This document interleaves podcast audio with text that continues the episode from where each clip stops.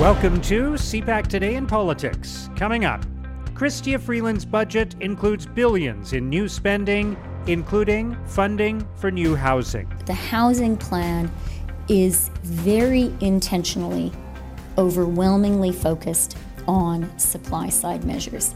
90% of the investment in housing is about driving and increasing housing supply. The new budget includes $15 billion arising from the Liberals' deal with the NDP. Concrete steps that would not have been there but for the fact that we forced the government to deliver and we used our power to get people this help.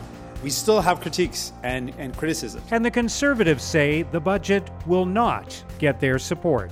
We are seeing an NDP budget delivered by an NDP Liberal government. Justin Trudeau is basically taking money that he's been collecting from Canadians who are suffering because of inflation, and he's using it to pay for the promises that he made to the NDP. It's Friday, April 8th. I'm Mark Sutcliffe. Let's get right to the top political stories this morning. I'm joined by Joanna Smith, the Ottawa Bureau Chief for the Canadian Press. Good morning, Joanna. Good morning, Mark.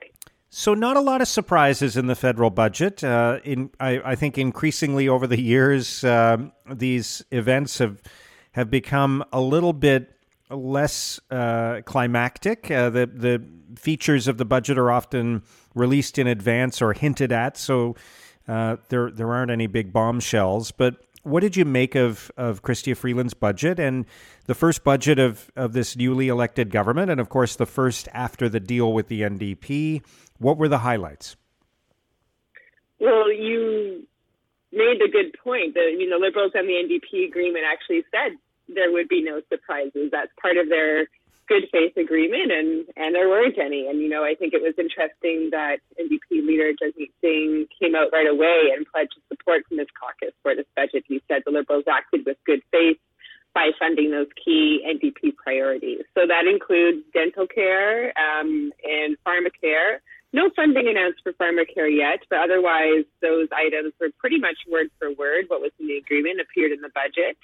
And the budget also introduced this temporary Canada Recovery Dividend, which is a one-time 15% tax for financial institutions on income above $1 billion for the 2021 year. So that was something the Liberals had promised was also mentioned in the Liberal NDP agreement. There was some money for defense, more than $8 billion over five years. But what was interesting about that was there really wasn't any detail about what it will be spent on. The Liberals had been under pressure from the NATO military alliance and others to increase the defense spending to 2% of the national GDP. A federal official in the lockup that where media gets to read the budget in advance said that this would get Canada to 1.5%. But what we found interesting about this promised spending was it was a lot of money over five years, but very few details about where it would go. And the Liberals say they're going to be launching another defense policy review. So hopefully we'll get some more details on where it's going after that. There was uh, a tax credit for carbon capture and storage.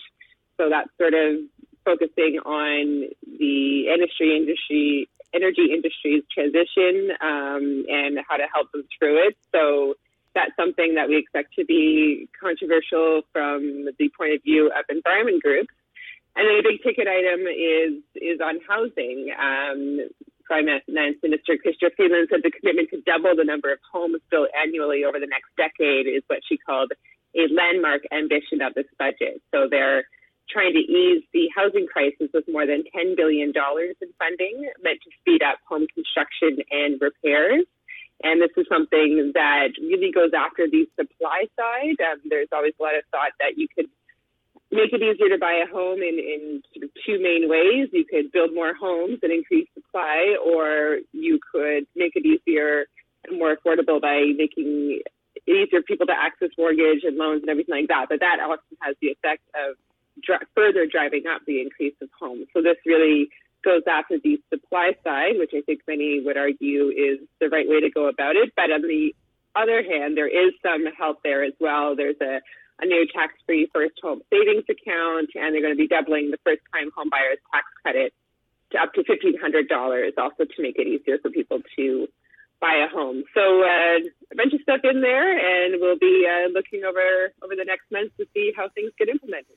Yeah, and on the housing side, you brought up a couple of good points there. It, it's it is a challenge because it, it means the government obviously housing is is essential, uh, and many people uh, feel that the the price has gotten too high, and that young people in particular can't afford their first homes. But of course, there are a lot of voters who own homes that have gone up in value significantly over the past few years, and no government is going to want to deplete those gains for current homeowners, many of whom are in the largest voting bloc of, of among Canadians, right? That's right, and that's why you know they remember during the 2019 election there was this rumor going around that the Liberals were planning to you know tax capital gains on primary residences, and they really shot that down. And that's something the Conservatives keep trying a boogeyman they keep trying to raise because they know that that's something that will really uh, affect people. You know the way the market's set up is often a lot of people's planning for retirement is tied up in their home equity, right? So it's and the system works that way. It is hard to go after after housing prices without without having their impact there. So what's interesting is one of the things they're doing is also bringing in a ban on home buying by foreign investors um, for for two years, and so so that's one way where they could go at it at housing prices and some of that driving you know speculation increases without affecting Canadian voters. Yeah. All right, uh, let's talk about uh, the deficit, uh, which you know the, the the overall financial picture is getting bigger, obviously as as the economy improves and and some of the spending on on benefits and supports for Canadians during the the pandemic are being uh, are are winding down, but there's still a big deficit, a much bigger deficit than Justin Trudeau ever promised to run in, in 2015. Seems like a long time ago now when he was talking about $10 billion deficits. So, what's been the reaction to the the fact that the budget is is still not close to being balanced? Well, I think you know one of the things to look at is that this sunnier economic outlook meant the government had about $85.5 billion more in fiscal room. Um, but they still brought in enough new spending, and that includes $425 billion in program spending in this budget, that the deficit this fiscal year is $52.8 billion. So, so yeah, it's smaller than the $113.8 billion deficit last fiscal year, but there's still so much new spending that it you know that's all that's all relative, right? Um, of course, as you mentioned, Trudeau promised in the 2015 platform, and that was a big part of their platform was this idea of interest rates are low, so let's let's do some deficit spending, let's launch this infrastructure program, which of course uh, has had many challenges, challenges that were in fact acknowledged in this budget. Um, they would run three years of deficits of no more than $10 billion before balancing the government's books in 2019, 2020.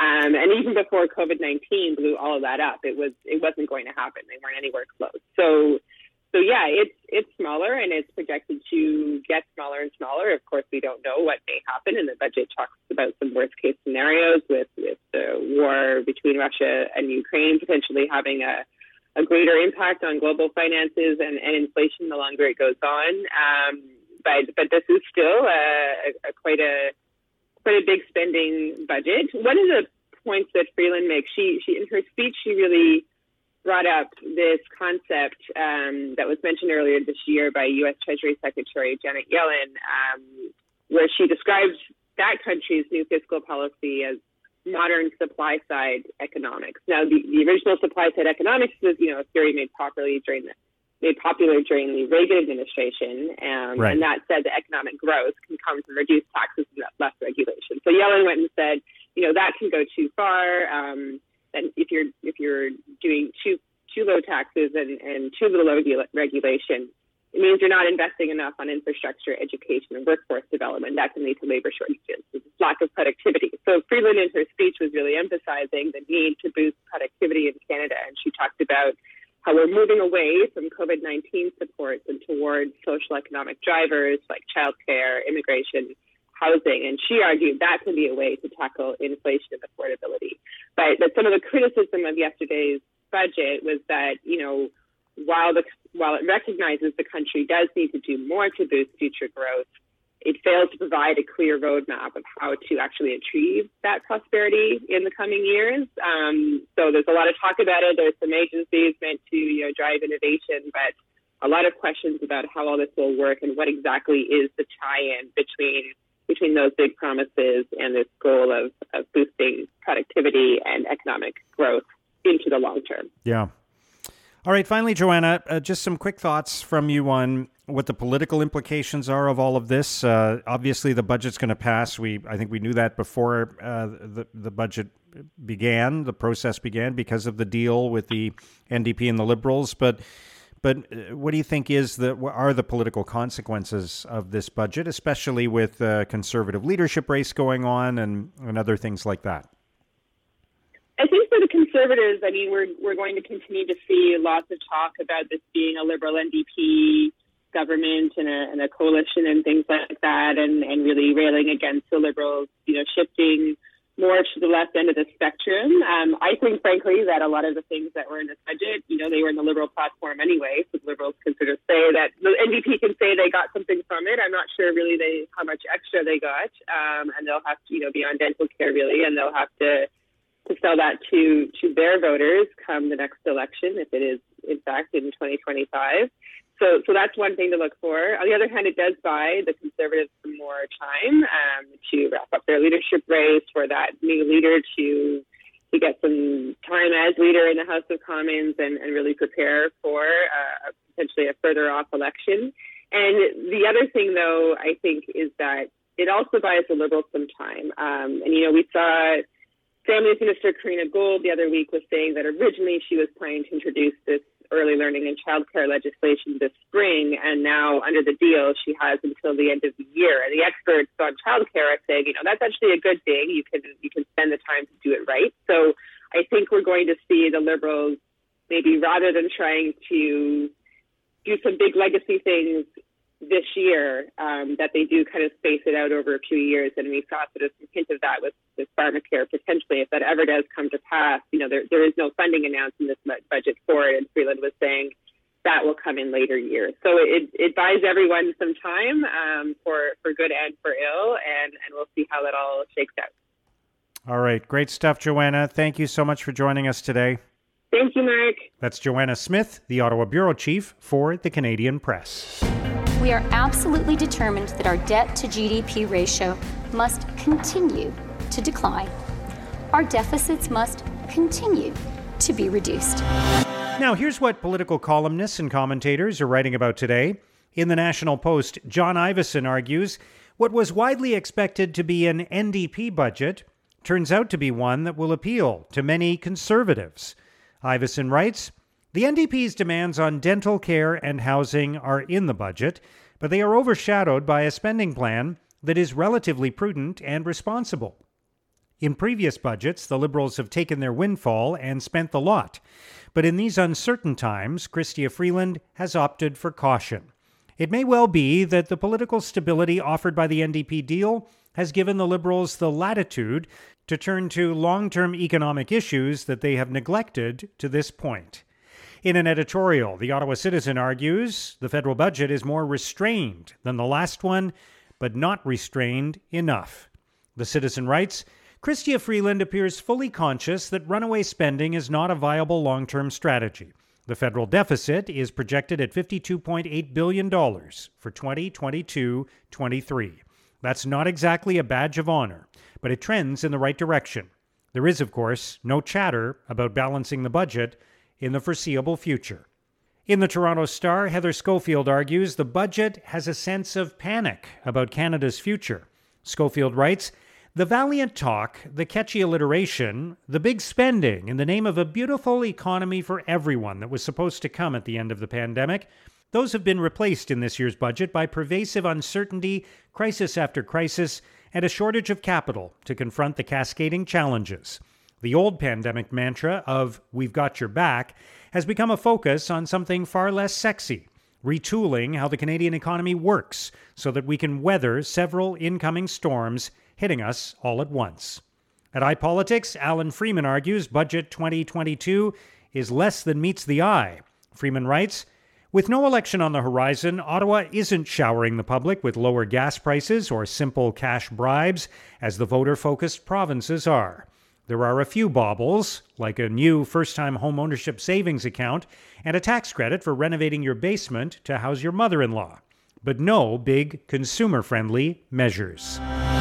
Now, here's what's coming up on today's political agenda. The Prime Minister and Deputy Prime Minister Chrystia Freeland will make an announcement in Hamilton, Ontario, about budget investments in housing, along with Housing Minister Ahmed Hussen, Public Services Minister Filomena Tassi, and Minister of Families Karina Gould. He and Ministers Hussen, Tassi, and Gould will also meet with members of the Ukrainian community. And that's CPAC Today in Politics for Friday, April the 8th. Tune in to Primetime Politics Weekend on CPAC for coverage of all the week's events. Our podcast returns Monday morning. Have a great weekend.